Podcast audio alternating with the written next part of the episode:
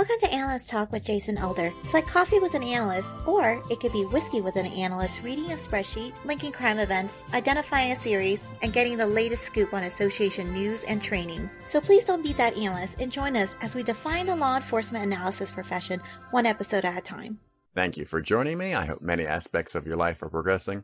My name is Jason Elder, and today our guest has four years of law enforcement analysis experience all with Riverside County Sheriff's Office in California. Her career has gone from working at NASCAR to analyzing human trafficking. Here to talk about, among other things, open source intelligence.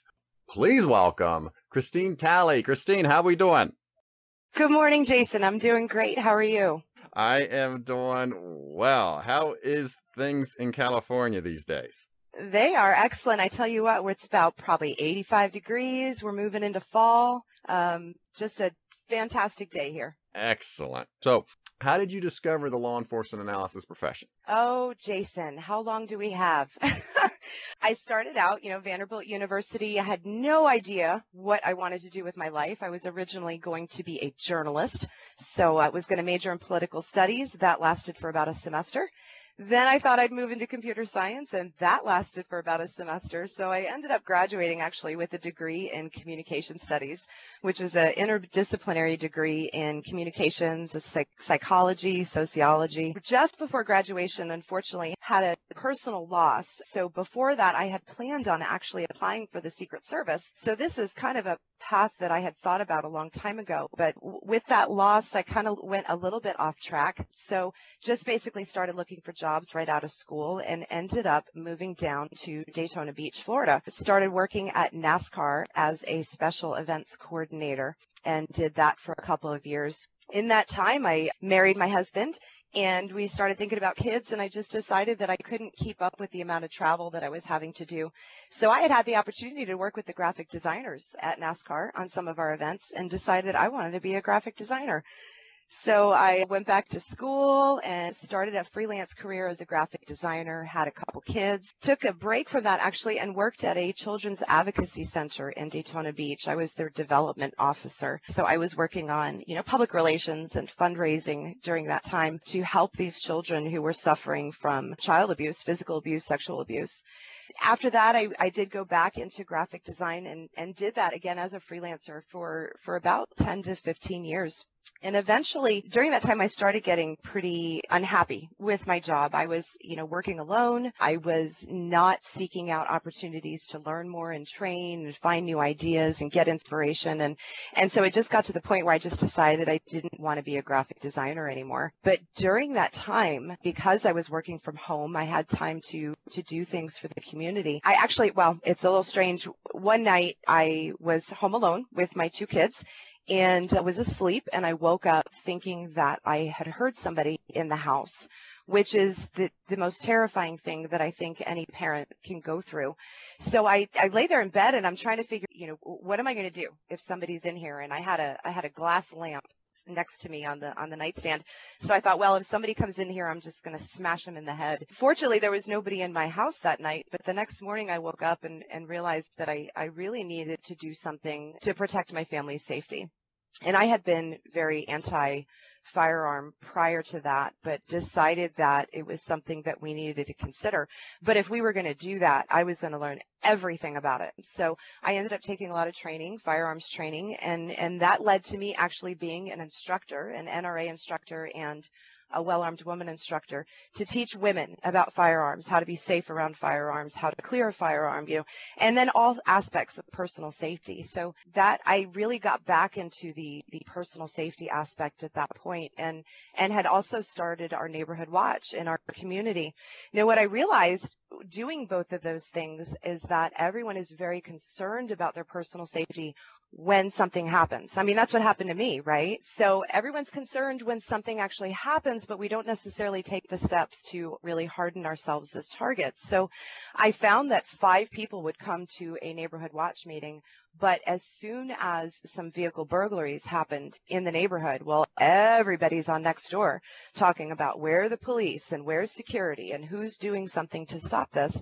And then as a firearms instructor, I found that women who who knew we needed to take our personal security very safely, you know, no matter what kind of avenue we decided to go down, we couldn't bring ourselves to take a Saturday away from our responsibilities and our families and all those things in order to, to, to get training. And so it started getting frustrating for me to realize that it was difficult to get people to think about their safety before something happened instead of afterward. So during that time, this is when I'm having my career crisis. I don't know what I want to do with the rest of my life. And and I'm thinking about these issues about security and safety. And and so I started to think you know what? I I wanted to go in law enforcement 20 years ago. I was probably a little too old and out of shape to go to the academy at that point.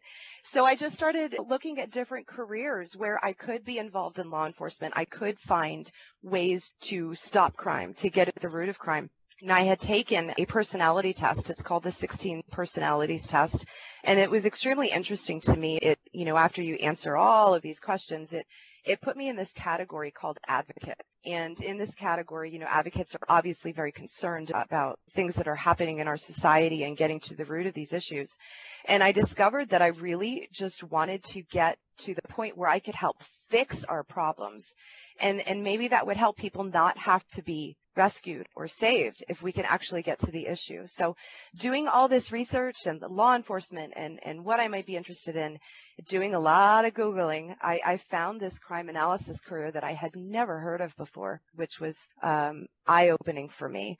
So I looked around, you know, trying to find programs, programs that I could afford, that I that I had time for with everything I had going on. And I was fortunate enough that the University of California Riverside, the extension school, had the crime and analysis and intelligence analysis certification program. So I thought, well, I, I'll just start. I'll take a class and I'll see what I think and, and, and see if I enjoy it. So that first class I took was criminal law and what an incredible class to jump into. My instructor did try to get me to go to law school at that point, and I'm like, you know what? I'm not looking to go into that much debt at this point in my life, but thank you very much. So continue to move through the program, and and one of the next classes I took was um, computer skills for the analyst, and that's where I met Brian Gray. So my very first class with him, very first day, he let us know that we were going to be going over Photoshop skills for the next day and a half. and I thought, oh my God, I'm trying to run away from graphic design. Like, what are you doing dragging me back in? So I went up to him after class and I tried to tell him, I'm like, Brian, I went to college. I didn't know what I wanted. And then I had a job at NASCAR and then I worked in graphic design and then I did you know, the children's advocate. I'm, I'm all over the place, right? And I, and I feel like I'm this flighty person who just can't make up her mind about what she wants to do with her life. And Brian was just so amazing and really set my head on straight with that conversation and just let me know that these the different skills that I've had. You know, at, at NASCAR, I worked with, I worked in hospitality. So I was dealing with everybody from race fans, right, all the way up to the CEOs of of Gatorade and Coca-Cola and, and all different kinds of Fortune 500 companies and, and being able to work with a variety of people. And then working in the Children's Advocacy Center and seeing the issues that we face every single day. And then the graphic design degree, which has done nothing but, but help me in this job that I do now. So I'm so thankful for that conversation because it really helped me understand that I, I wasn't just jumping into just another career. I was, I was actually taking things that I already knew and applying them to this this new passion that I felt like I, I had. So just moving forward with, with that conversation with Brian and continuing the program, I was able to get an internship with the Riverside County Sheriff's Department. Got to work directly with Brian and with Chris Mason. And then, and shortly into my internship, I did get hired as the administrative analyst. So at that point, I think Brian may have had dreams of me, you know, continuing into admin and serving in that way. You know, it's not the sexiest position when you think about going into intelligence analysis, but I learned so much from him and, and started to get this little bit of interest in open source during that time. So he really kind of encouraged that as we were moving forward. And then at one point we had an opening in the with the human trafficking task force. It had been open for a few months and, and needed to get filled. So I was asked if I'd be willing to go back there.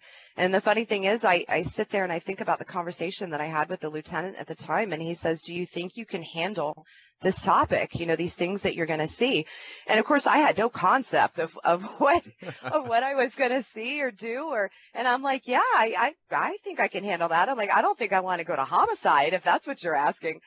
So just got placed back there and, and it was really, and, and I, this may be a cliche and I'm sure other people have heard me say it, but it was, it was baptism by fire really at that point. I had only been on the job for six months uh, as an analyst coming into a complete change of career, never have been in law enforcement before and and having to jump in and, and work with these, you know, deputies and investigators on these cases where we talk about the things that I that I had learned, you know, along the way as far as the databases we have access to and and how to find warrants and probation and parole and and look at vehicles and that kind of thing, but all of these things while helpful of course in investigating human trafficking, I really had to grow. I had to grow at that time and, and grow and understand that open source is really the way I needed to head as far as the next learning objective I had to have. So had the opportunity to take some amazing classes and and meet some amazing people along the way that have really pushed me into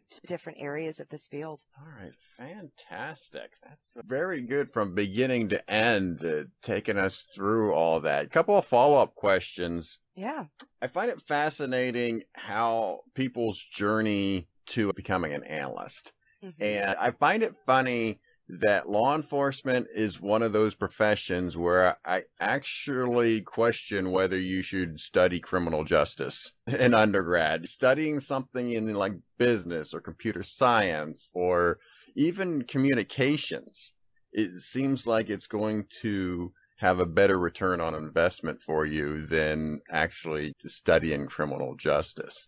So I want to ask two questions. Number one, how has the communication skills that you develop both through your degree and with your time at NASCAR, how has that helped you become a good analyst? That's it's been I think a huge part of the relationships I think that I've been able to build within the department. Again, coming in without this background, without this concept of the culture and again understanding the topic itself, it has helped me so much to understand that the the message, whatever message I have to provide, whether it's some sort of intel summary on a subject or whether it's going in and having to to talk to the captain uh, uh, about you know a case that we're working on you have to understand how to present your message to different audiences. And that that's really something that I learned you know not only through my degree but also again working with NASCAR and and just understanding that crafting your message different groups of people need to hear different things. And they need to be it, have it presented in different ways. And so just understanding really that you have to craft your message to meet your audience I think is the most important part of this. So as far as law enforcement you know are, are, are we sending out a message to patrol? You know what that what's that message going to be? Are we are we looking for a missing girl? What do they need to know in order to help us with that side of it? Or um, you know is there a message going out to the public? I've i've worked with our our social media the human trafficking task force's social media. What sort of things are we sending out to the public and how are those messages crafted? Or again moving up the chain and and the kind of things that you need to present to a sergeant or a lieutenant or a captain or quite frankly the sheriff at that time. So all of that education along the way, the skills needed, and again, you know, even public speaking. I am still that person that gets incredibly nervous having to get up in front of a group, even with all of the opportunities I've had to speak. And even right now, shoot, Jason, I'm sweating right now. you know, well, but but the more you do it, the better you get at it, and yeah. it's just again that that crafting of the message is the most important thing. Yeah, well, you certainly can't tell that you're nervous just to let you know that. Thank you. Know. In terms of communication, what advice would you have for maybe new analysts coming in and with all that they have to learn about the job of being at a police department and learning the skills necessary?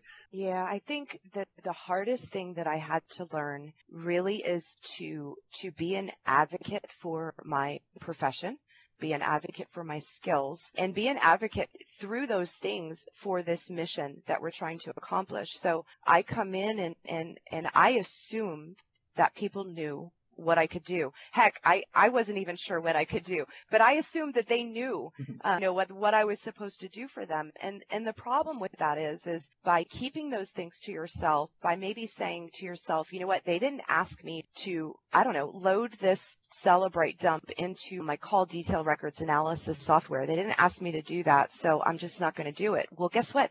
They may not know that you can do that. They may not have an idea of some of the things that you can do. So really just being a, an advocate for what you can do, what you can accomplish, offering suggestions, offering you know, creative and actionable work products that they may not even know that they need and seeing if those are things that can help all of us achieve this mission of stopping this crime is is something that I really had to learn along the way. In fact, I'm still learning it. You know, it's it's something that's even come up recently where one of my own investigators was surprised by something that I could do and I thought, "Oh no, I, I can't believe that I never told you that I could do this for you. So mm-hmm. really just being communicating our abilities, the ways that we can help and being creative in those suggestions is one of the best things that I can suggest for new analysts.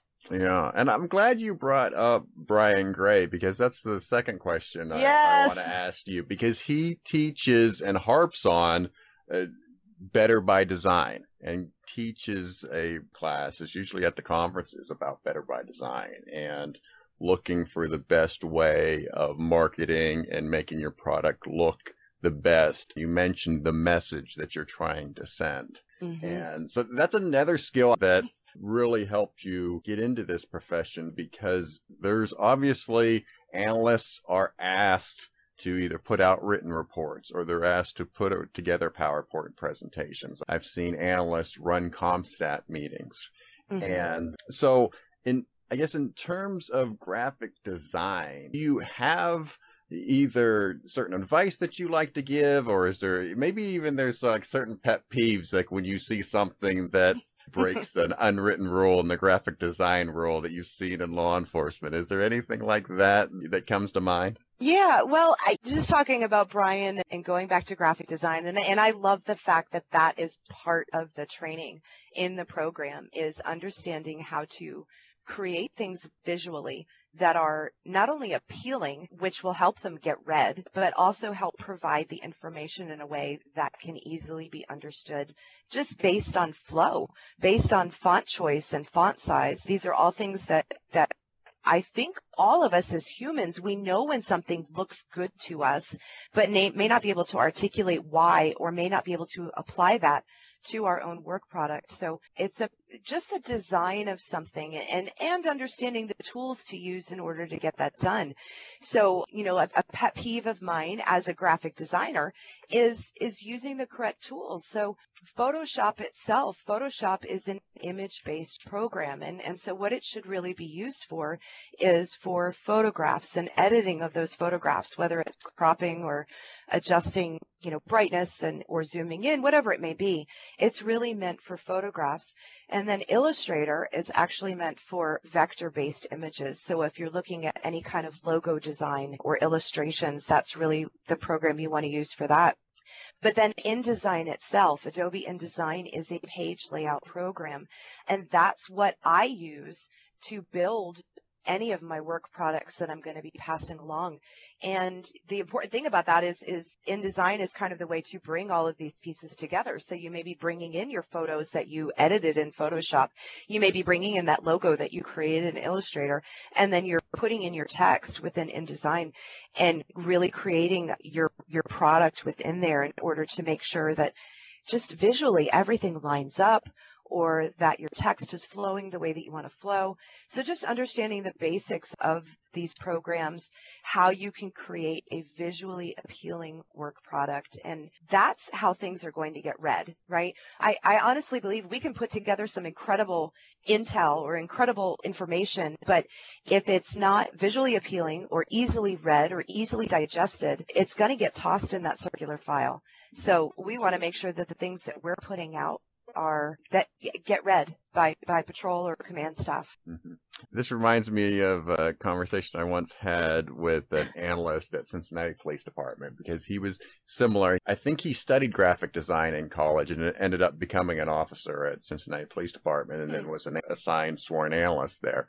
And so he came in and he put together these PowerPoint presentations that the colors just all mended together and it made right? the other analysts step up their game because yes. they tried to catch up to him. And one of his big things was spacing. And Yes. and he said on along the edges, and he said that most people don't realize that there's just like this no go zone Especially like in a PowerPoint slide, that there's just along the edges there, you don't want to have anything out there in that space. Definitely. I mean, if you put you put together, even just test it out yourself. You know, create something. Even just I don't know, throw some pictures and some copy on a letterhead sheet, and use a a, a quarter inch margin and print that out, and then go ahead and use that half inch margin and adjust your spacing on everything, and then take a look at it. You know, look at your spacing between your columns of text or the spacing between your photographs and your and, and your text on your document and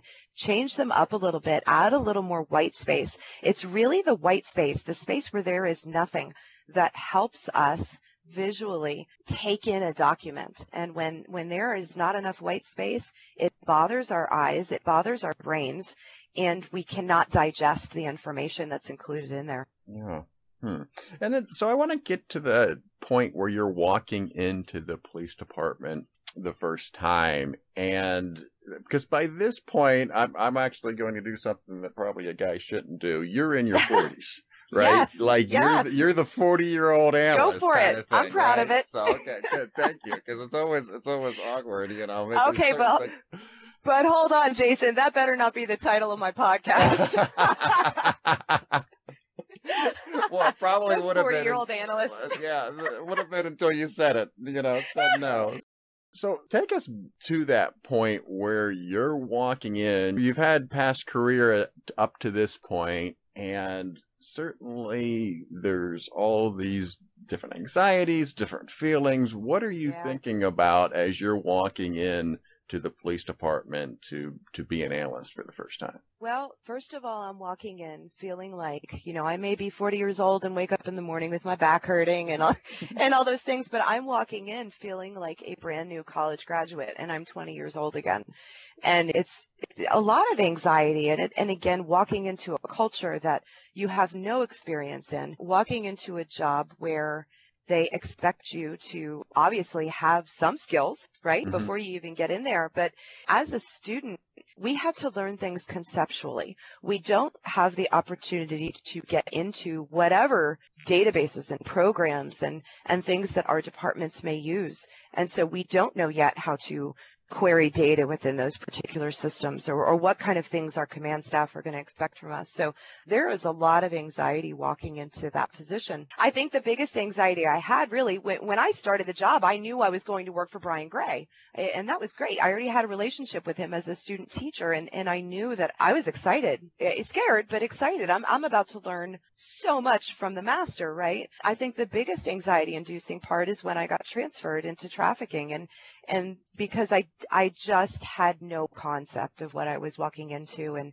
and that's where I decided, all right, you need to put on your big girl pants and you need to walk in with a little bit of an air of that you know what you're doing because obviously you don't want your team right off the bat to think that you are, you know, clueless, but also with the humility of saying, I need to learn from you and I want to learn from you and I need you to fill me in, you know, and, and I asked probably the stupidest questions. I probably for a year, I, I wouldn't be surprised. And I, we're all like in a little cubicle farm in, in a back office and, and I would just holler them out. And I, sometimes I had to ask the craziest questions, you know, when you're talking about human trafficking, but having that humility that I don't know everything Mhm. and but I want to know everything. So it's it's one of those things where you need again, you got to walk in with a little bit of confidence, some confidence in yourself in the training that you've received, in the life experience that you have, whatever that may be, and but also being willing to learn and really just opening yourself up and and being vulnerable in that way. Yeah, and I think it's hard. We do that to ourselves where for some reason we we expect us to be great from the get-go. And this idea that you're supposed to know all these things, or you're never supposed to misstep, or you're never supposed to make a mistake, or Mm-hmm. or anything like that. And and really, what it comes down to is a willingness to acknowledge that you don't know, but you are willing to learn and wanting to work to gain knowledge. And I think Yes. that's really where all the riches are. And it's all the other stuff about anxiety and worrying about that other stuff. You can't, let that cripple you. No, you can't. And that's and that's if I could give another piece of advice, it would be to take notes on everything. That's one of the huge things that I do anytime I'm whether it's learning something new or or I've asked a question or I've made a mistake and there's something that I need to learn from that, it gets written down and it will not happen again. You know, as as far as I'm concerned, one of the I think one of the funniest mistakes I ever made, and it's something you don't know until you learn it, is our team was going out on surveillance and they had an individual. I had to find an address to look for them. And I, I gave my sergeant and my deputy this address for them to go to that was in another jurisdiction. So Mhm. they get all the way over there and I got a text that says, Christine, you sent us to a mailboxes, etc. So I, it, it didn't say PO box or it's, you know, it, it looked like an apartment to me Oh, So- yeah. that mistake never happened again. I, I gave them a, an apology note. It had to be handmade because there's no greeting card that you can that you can buy for that, and some candy. But that's the kind of thing you you're gonna make these mistakes. But the key is just to make sure that you learn from them the first time, Mhm. and then that way you earn the respect of your people. That way, does it suck making a mistake? Absolutely. But when they know that you've got it and it's not going to happen again, and that they can trust you, that is that's worth its weight in gold. Yeah, that's so. Okay, when you're talking about human trafficking, is there certain cases or a certain definition that you all go by? Yeah, we're when we're talking about human trafficking, it, it a lot of times gets confused with human smuggling, which is a lot of problems that we come across as far as uh, communication with the public. And then there's also a lot of crossover with child exploitation and in its variety of forms. But when we're talking about human trafficking itself, that is the use of force, fear, fraud, or coercion in order to utilize a person for a labor act or a commercial sex act that you then get a benefit from in some way, shape, or form. So trafficking is really focused on that force, fear, fraud, or coercion. There doesn't need to be movement of somebody. That's really where we're coming into smuggling, you know, movement of somebody across borders. That doesn't have to happen for trafficking. And then trafficking also is defined as far as minors are concerned, as far as juveniles are concerned. You don't have to have those elements of force, fear, fraud, or coercion. Just the simple act of pimping, pandering a minor does become human trafficking.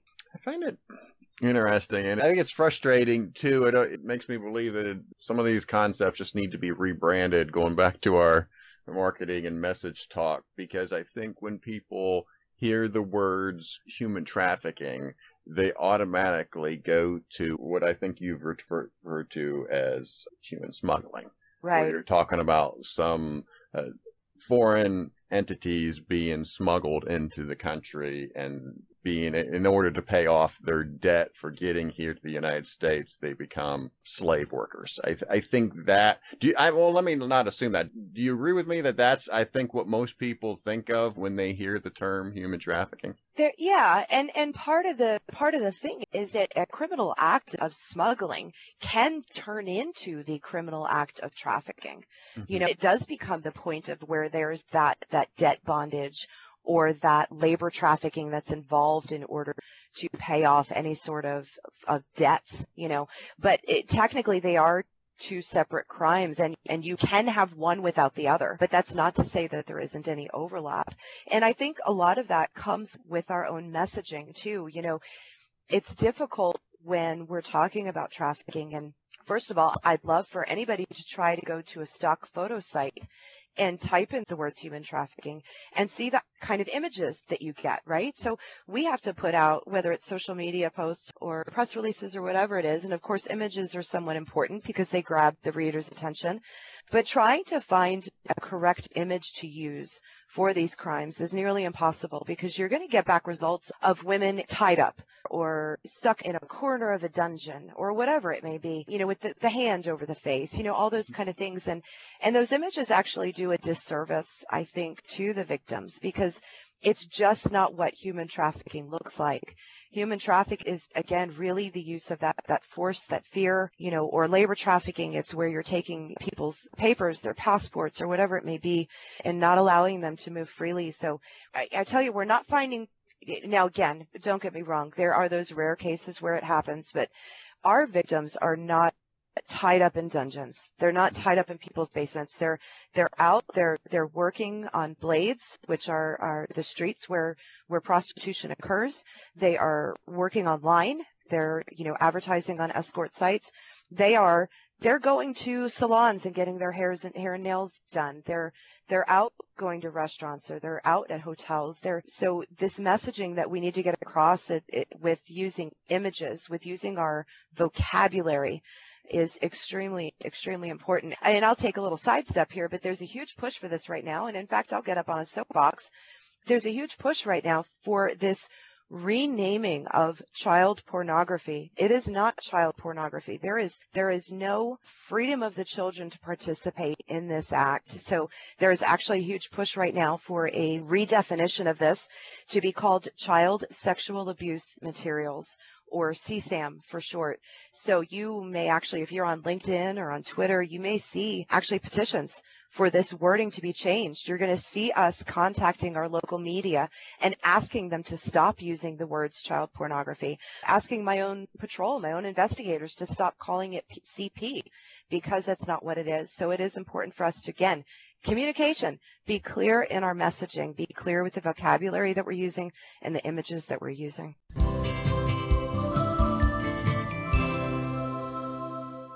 Hello, this is Brian Gray, and my advice for analysts is don't settle for mediocrity. If you want to be happy in this career long term, you can't be a minimalist.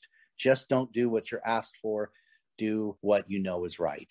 And don't ever, ever substitute quantity for quality. And if you haven't found a way to put design to work for you, you're not doing your best work. Hey, this is Mary Craig. My public service announcement for the listeners is irregardless is not a word. It may have been recognized by Webster's Dictionary in 2020, but it is still not a word. It's regardless.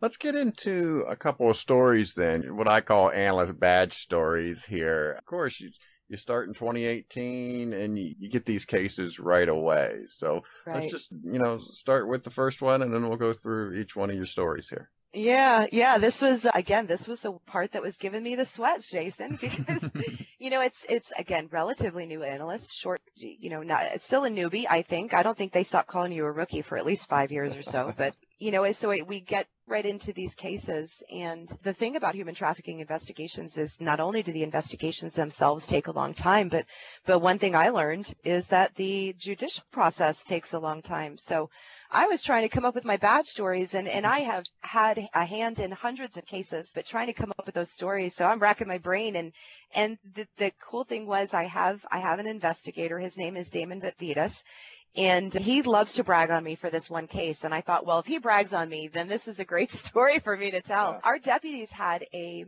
a traffic stop and when they did this traffic stop, there was a male and female in the car, and they noticed visual injuries on the female's face and and her body. So they start talking to these guys and ended up they ended up going in. They found a gun in the car. They found a cell phone in the car with messages popping up notifications about arranging dates and and that's generally what people call this when they hire someone to come they call it a date right? And mm-hmm. so they're seeing these messages and fortunately these deputies had paid attention and, and got some training and, and understood what this was really pointing to. So our team actually ended up calling out. Damon got called out and sent over to to start investigating this case. So during his interview with the victim and, and Damon, I love Damon because he's so great, so skilled at talking to these victims. He was able to get her story. And the story that she told us is that the suspect, the trafficker, had had picked her up in, in Phoenix and had taken her from Phoenix and brought her into Ontario, California, which is up in, in San Bernardino County, not too far from us. And they had stayed in a hotel there. Then the trafficker ended up taking her to Figueroa Boulevard in Los Angeles, which is a very notorious blade in our area. And she was forced to work on Figueroa. And after that, you know, they went back up through Ontario. She had to do some other dates in, in the Inland Empire, which is kind of our region here in Southern California. And so this is the story that she told us, but the reason I love this is that so the trafficker gets arrested and he was basically his defense is that they came into town and she dropped him off at one of the casino resorts and then she went on and did whatever it was that she did he didn't know, wasn't his problem. He had nothing to do with it. The unfortunate part for him is that we had call detail records on his phone and the victim's phone and the work phone, you know, the one that they used for their quote unquote business in order to arrange these dates. And so looking at these phones and, and doing the cell phone analysis on all three of these, I was able to show, I mean, I, I don't even know, I don't even want to give myself that much credit because the data was there, right? And mm-hmm. I, we showed all three phones going from Phoenix, going to Ontario, hitting a tower that hit the hotel that the victim had told us about, then going and actually physically, all three phones physically being on Figueroa Boulevard in, in Los Angeles. So to be able to put that together and, and, and up until that point, the suspect was actually planning on fighting all of these charges. He was going to take this to a jury trial. He was absolutely adamant that he was innocent, right? Mm-hmm. But then they turned over the the cell phone analysis and one look at at what those records showed. He ended up deciding to take that plea deal, which was fantastic. So he ended up taking a deal. I think he got about seven years and eight months for pimping, pandering, and domestic violence. So we were super proud about that case, and I'm I'm so thankful because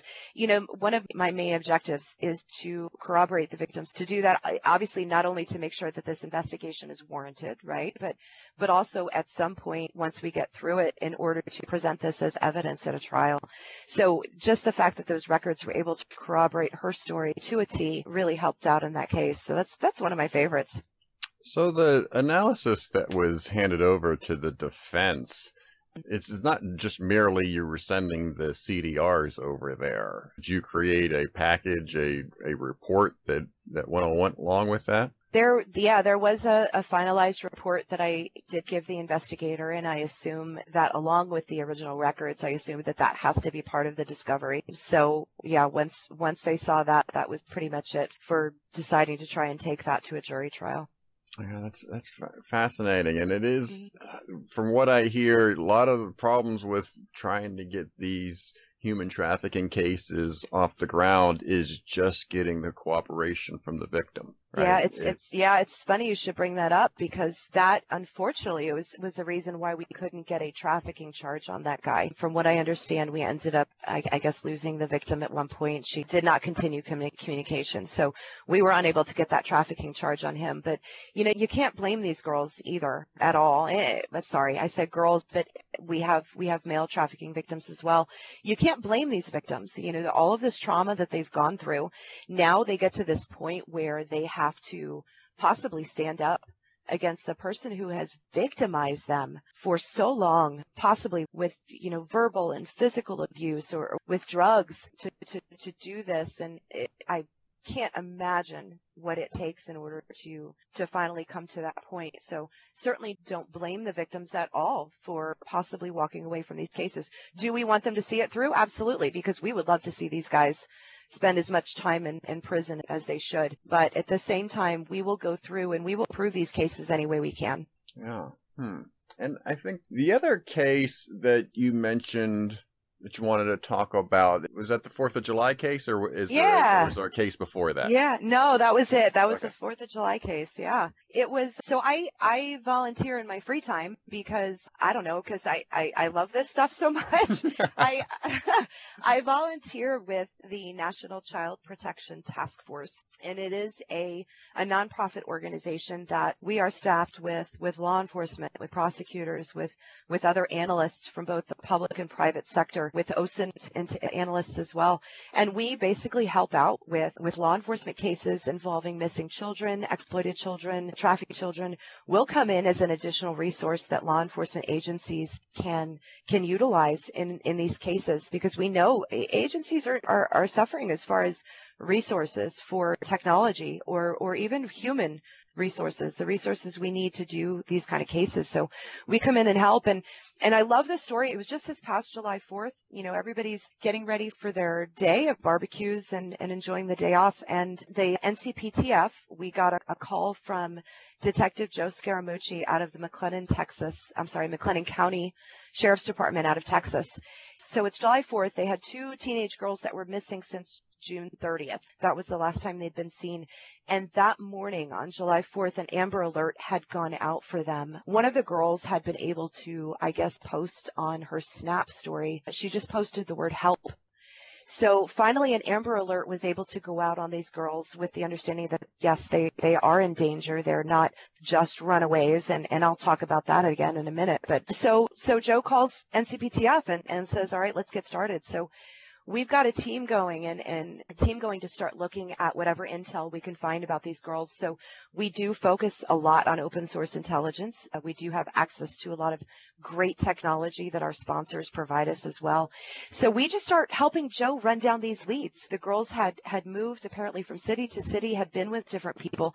So as Joe is on the ground getting that human intel, running from location to location with his team, he is passing this intel back to us at NCPTF and we're running through whatever we can find to send information back to him. So it was, it was nonstop all day long running this intel and, and Joe going in and, and just going door to door with the stuff that we're sending him. So at around, I think about seven o'clock that night, Joe had gotten some search warrant results back.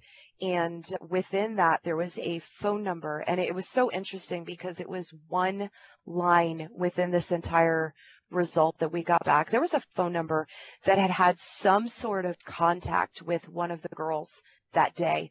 So he sends that through and, and we jump on that phone number and it didn't take too long for us to put that phone number with a name and an address and Joe is getting additional intel where he is sending him to, to that same city that, that we were providing.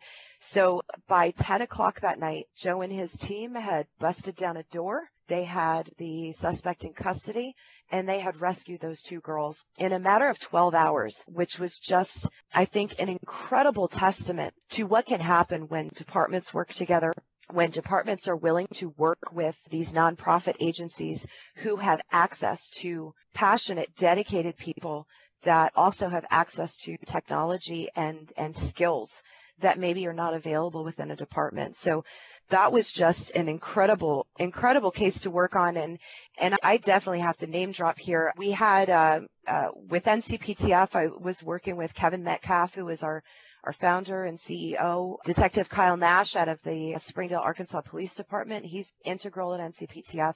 Nicole Beckwith, Chris Poulter. These are just incredible names within the OSINT community. JD Parker and Heather Lane, Kevin Tata from NCPTF, and then finally Rochelle Keyhan from Collective Liberty. She's also an organization that Joe works with quite a bit. All of us, all of us, you know, giving up our our our holiday. You know, this is stuff that we do 24/7 for our real jobs, but but giving up a holiday and and using these skills that we have and the technology that we have access to bring these girls home. And I guess the, the biggest message I have out of this case is the problem of talking about these kids as just being runaways. You know, the question becomes if a child is not where they're supposed to be, why is that? There's a reason for that. And so again, not just considering these kids runaways, but if a child's not where they're supposed to be, they are in danger. They are in danger of, of these people who will take advantage of them in a variety of forms. So just making sure that we're considering these cases important enough to apply resources to and considering them exigent to bring these kids back is is important. So th- love that story because I, I got to tell you, I with all the work I do with my department and and believe me, it's I find so much satisfaction and and truly believe that we're helping. But that that one case, that 12 hours, I have never worked never worked a case like that before. Never with a team and the adrenaline and and the final resolution with, in such a short period of time and going to bed that night knowing those girls had been rescued from the horrible situation they were in that's definitely my badge story right there yeah it's funny it reminds me i worked for, with a captain once and he really enjoyed doing the dishes because yeah? he said he works on all these long-term projects that can take months or years to see the fruits of all your work and he said, when I do the dishes, I can see in a matter of moments the, the, impact that I have. So it reminded me of how you were describing this 12 hour period of your yeah. 4th of July of the fruits of your labor. I love that. I'm going to start using that when I'm washing the dishes. I've got a new purpose now. Oh, yeah, maybe you could trick your husband into getting the dishes right. That That's great. So when when Joe's sending you information back, so he's running down these leads and he's sending you information, is this stuff that's like addresses, people, locations, and that's when you all putting on your analyst hat and you're researching, trying to come up with additional information to either corroborate or come up with additional leads to send back to Joe. Is that how it worked? Yeah, it was definitely like that. It was you know, again, he's going from place to place because over the course of, I guess it was five or six days, these, the girls had gone to a variety of places and had been with a variety of people. So as each lead that Joe is tracking down, he's getting maybe a new name or somebody who says, yeah, I drove the girls and I drove her to this address and and so he'd send us these pieces of information you're never going to get the whole story from these folks he'd send us these pieces and it was okay if if we have this address who's there who is he about to deal with? Because he's in the car right now driving there and we need to give him the intel he needs to know who he might come up against when he gets there. And uh, if phone numbers, you know, who the girls may have called or, or information that he was getting back on Snapchat accounts or, or as we're getting a name of, of, yeah, you know, whatever name in such and such a city and, and we're now going to Instagram and Facebook and, and using contact exploitation to find Snapchat accounts or, or cash apps or whatever it may be to help him understand who he might be coming up against when he arrives. For me in my job and what I do, that I think is really where I find my purpose is, is I want to send my investigators, my deputies into a situation with all of the information that they, that I can give them that can help them understand what they're walking into, not only for for their safety, for the safety of the person, you know, that they may be coming up with, but, you know, to, to understand the story before they get there and, and to try and put these pieces together for them. So just being able to work with Joe like that, again, with that human intelligence he was getting in those interviews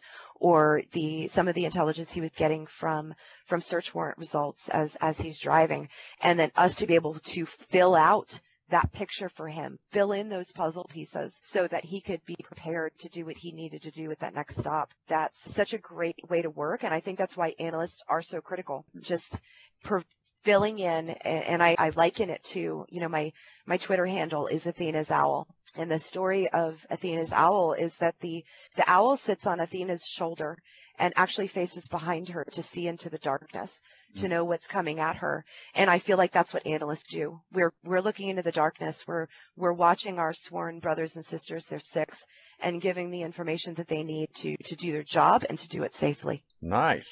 Well done. So with this case, uh, you mentioned that there was a the telephone number at the end, so that that was where you could connect the two telephone numbers, one of the suspect and one of the yeah. victim. How did the victims first get in contact with the suspect? Is it a kidnapping situation or is it just kind of as they were popping along, staying at different pla- places, they just ran into the suspect? Yeah, from what I understand, and I don't, I don't know the whole details of the case or the, or a whole lot of the outcome as far as what's going on, as far as charges and everything. But what I understand is that the girls had, had run away and had met up with some possibly bad people in it. And just at that point, they just went from location to location and just went down this path of, of unfortunately meeting up with different bad people along the way. So it's it's my understanding that the guy that was that was finally arrested that had the girls in his custody that there there wasn't any connection between him and the girls to begin with. Mm-hmm. It was just something that happened organically and and unfortunately again we're talking about runaway kids. This this is the kind of the thing that can happen. You know, it starts out as as a runaway and then just as they start meeting people along the way who do not have their best interests in mind, a lot of this can be organic in the way that these stories flow it's amazing to me too because you said they went missing June 30th, right? So it's Correct. almost a week yes. before they are found. It seems to me that it would just be a matter of days to get them out of the city and in a city where they don't know anyone and right. obviously can get a lot worse from there. But yeah, yeah, I think a lot of it is perception of runaways, mm. and I'm not placing blame here anywhere, but I think a lot of it's perception. You know, mm. we have uh, just in Riverside County, we have thousands of runaways every year. Mm-hmm. That's a lot. That is a yeah. lot, you know, for our resources to handle. And and in all honesty, generally runaways come back fairly quickly. Mm-hmm. So it, usually what will happen is a kid runs away and, and they may come back in a matter of hours or they come back in the next mm-hmm. day or, or if they have a history of running away, it's, it's parents or foster parents or group homes that say, you know, yeah, they run away over the weekend. They usually come back by Monday. And, mm-hmm. and so it's, there's not this, I think, sense of urgency or exigency. And, and then there's also a matter, sometimes I think of our, our hands are tied. When mm-hmm. there is not that urgency or exigency, there is not that immediate known threat of a danger, we are unable to write search warrants on phones or social media if we don't have some sort of proof that these kids are in danger. So mm-hmm. certainly not questioning why it took so long for the Amber Alert to go out. They had, unfortunately, it was a matter of that Snapchat, that, that Snapchat story where one of the girls posted help and that reached, I guess, the level of need as far as danger and exigency in order to get the Amber Alert done. But as much as I hate it in the way that that things, I guess, have to have to run. It's the it's the law, it's policy, it's the way things are done. But I, I personally would prefer that every missing child is considered an exigent situation. Yeah. Hmm. That's tough. Mm-hmm. But all right. So, all right. Well, let's let's move on. I do want to spend a portion of this interview talking about open source intelligence because it certainly goes hand in hand with what you do every day, even on your off time, apparently, right? with, with human trafficking. So let's talk about how you use open source intelligence. Yeah. Well, you know, when we when we get referrals for cases, whether they come from our child protective services, whether they come from the National Human Trafficking Hotline, they come from a station, we get varying levels of information when we get those referrals. So we may know exactly who we're dealing with for a case, or we may not. We may only have a phone number or maybe an Instagram username in order to to figure out who these people are. So one thing that I learned very quickly, you know, my first day on the job actually I had to to try and find a, a missing juvenile. She was at risk for human trafficking and I was asked to see if I could figure out where she was. Well, you know, first of all, I'm dealing with a juvenile, so mm-hmm. the information that's available in our law enforcement databases, the information that's available in things like TLO, CLEAR, Accurint, you know, as far as juveniles are concerned, can be very limited. So at the end of that day, I didn't come up with anything for her. I, I didn't have any suggestions as to where I could find her. And so that, that was a rotten first day of work, really. I, I felt defeated and I felt like I didn't know what I was doing. But then it, within conversations and, and, and talking to people about how I could branch out and how I could better serve my team, that's when we start talking more about as far as juveniles are concerned, social media, right? And, and talking about Instagram and Snapchat and Facebook and Cash App, all of these things that we all have on our phones and our phones are with us in our pocket or in our hand 24 7. So we're all using these things. So the amount of information that can be found whether it's through social media, whether it's through public records searching is, is just incredible. And, and to me, that information is more real time than anything else I can find. You know, if I can find a pimp posting on his Facebook right now, flashing his money, talking about his stable, using terminology that is indicative of human trafficking, posting photographs, standing in front of a vehicle, standing in front of an address. Those are things that I can use right now to try and determine where this person is located. And with open source, for me, it's not one or the other. It's not like, oh, I can only use law enforcement, or I can only use these paid sources, or I can only use law, open source intelligence to me, they all link together. They all come together because the, the beauty of the process is that one piece of information in one source can lead to something in another source. It can validate it. It can verify it. It can help me go down maybe a little bit of a rabbit hole to see if I can find more. So I really have just been to trying to preach open source intelligence to, to law enforcement. We, we, again, technology, resources, the, the, the time and the people to, to go down these rabbit holes to find information. We have to start making this to part of our job. Mm-hmm. Again, everybody's got these phones and there is a, an enormous amount of information that can be found that's going to help us within these cases. Yeah, it still amazes me how much some criminals put on social media. Yes. Like I would have thought that after maybe the 50th guy got Right? his, got his probation revoked because of flashing a gun on Facebook that they would have learned, but You'd think. apparently not. And uh, but of course they're doing their own marketing and messaging too, right? That's what Yes. they're using it for. They are.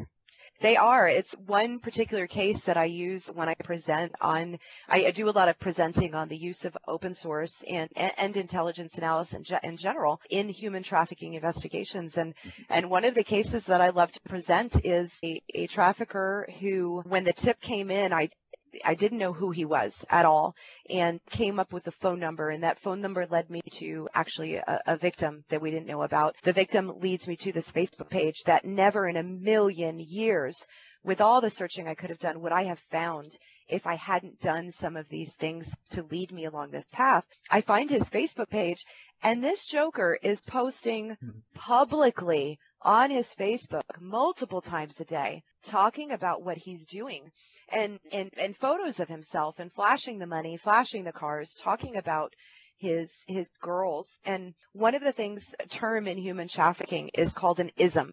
And I, I don't know if I can do this enough justice, but basically an ism is the philosophy of pimping.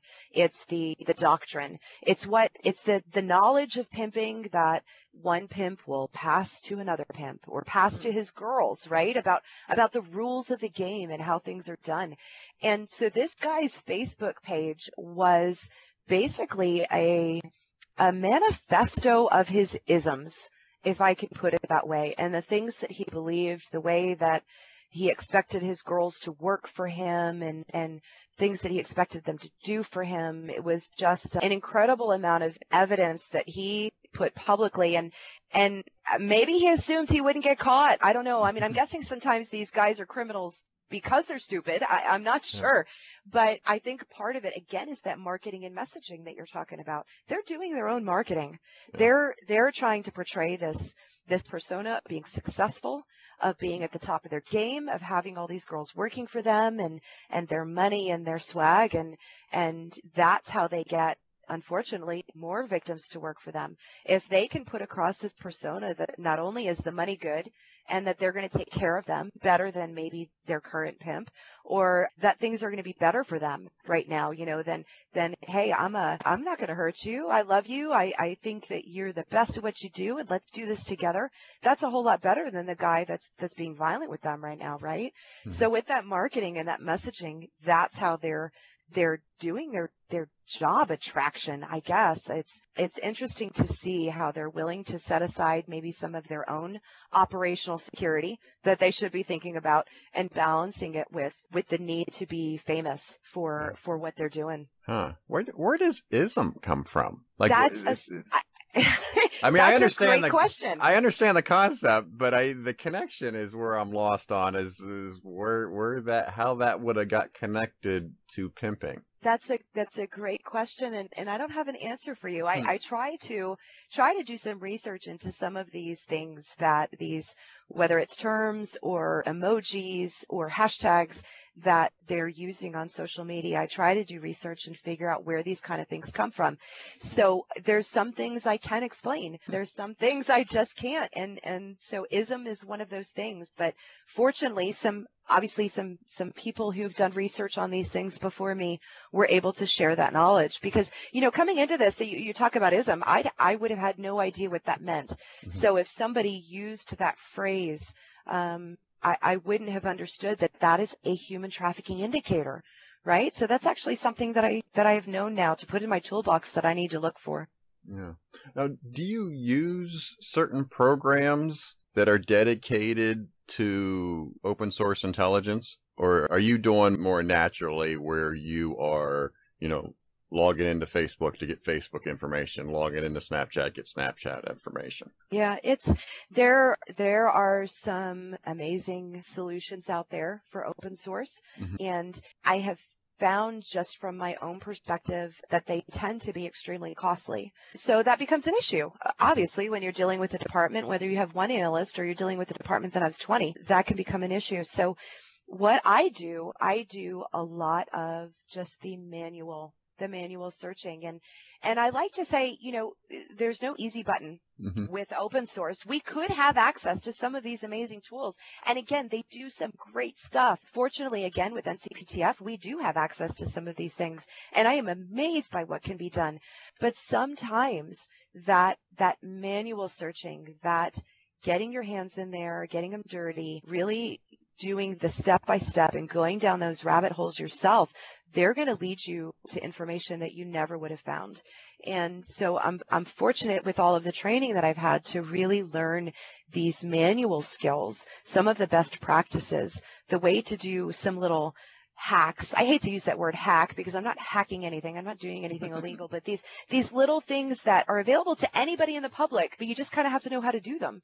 Yeah. So with that, again, that the case study that I just told you about, I, I wouldn't have found that guy using anything else other than the, the dedication and the tenacity and, and the willingness to, to jump from rabbit hole to rabbit hole. So just fortunate. And the other thing you have to think about too, you, we may have access to these great tools. When, just as an example, when Facebook changed their, their whole system in 2018 and graph searching went away, analysts all over the world freaked out. You know, how are we going to be able to do what we've known how to do? And so there were some great groups that came together and tried to rebuild different ways to do these searches.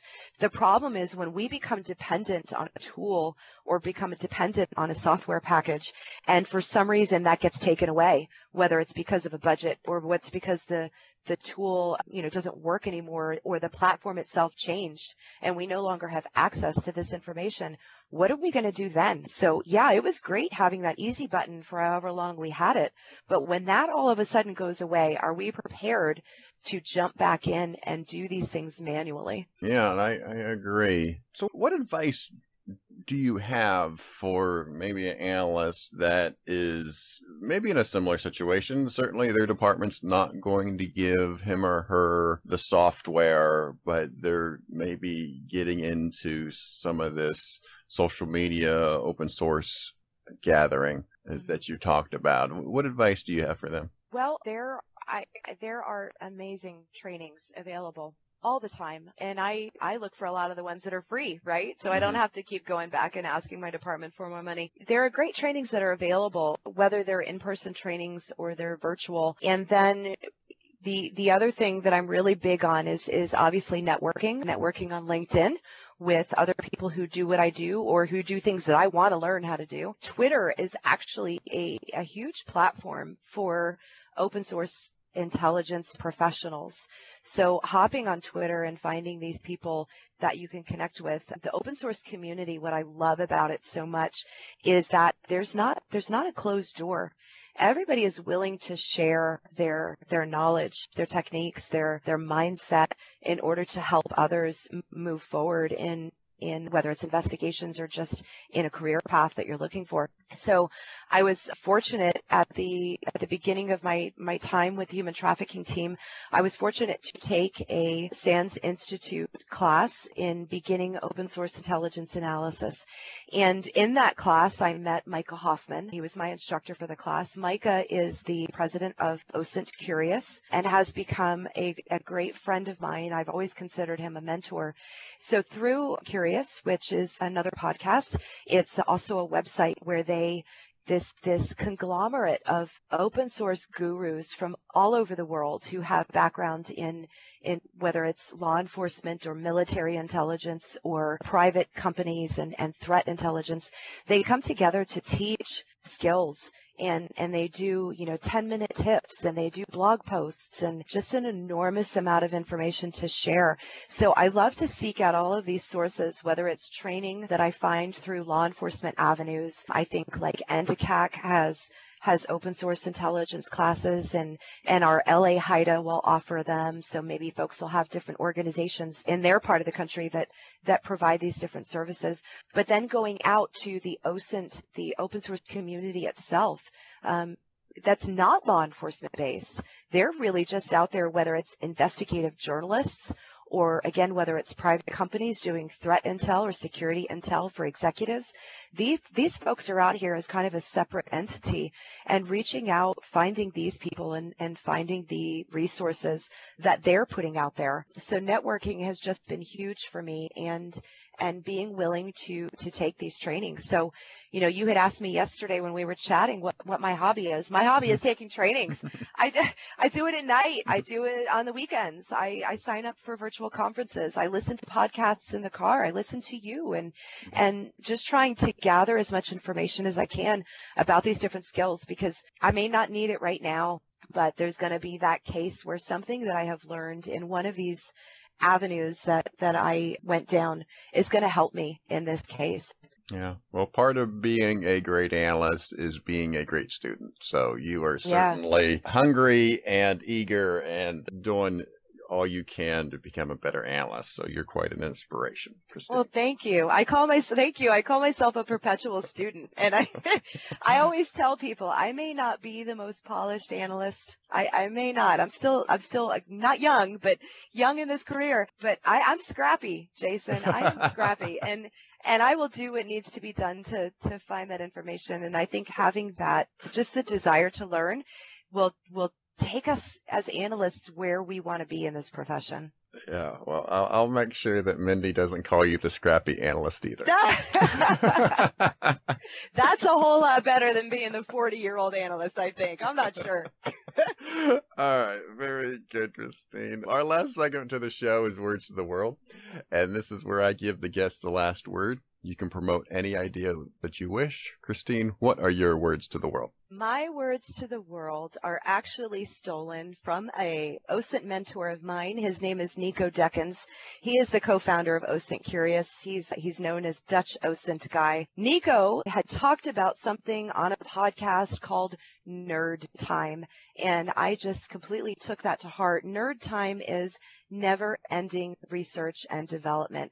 And basically what he was talking about is making sure that we are taking time to constantly to, to train, to learn new things, to understand new programs or new avenues of ways that we can find the information that's going to help our departments. We have to keep learning these new skills and adapting to changes because the criminals are going to keep getting better at what they're doing. So we need to get better too. Very good. Well, I leave every guest with you've given me just enough to talk bad about you later. All right.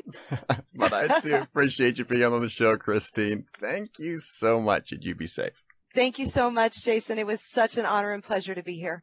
Thank you for making it to the end of another episode of Analyst Talk with Jason Elder. You can show your support by sharing this and other episodes found on our website at www.leapodcasts.com. If you have a topic you would like us to cover or have a suggestion for our next guest, please send us an email at leapodcasts at gmail.com. Till next time, analysts, keep talking.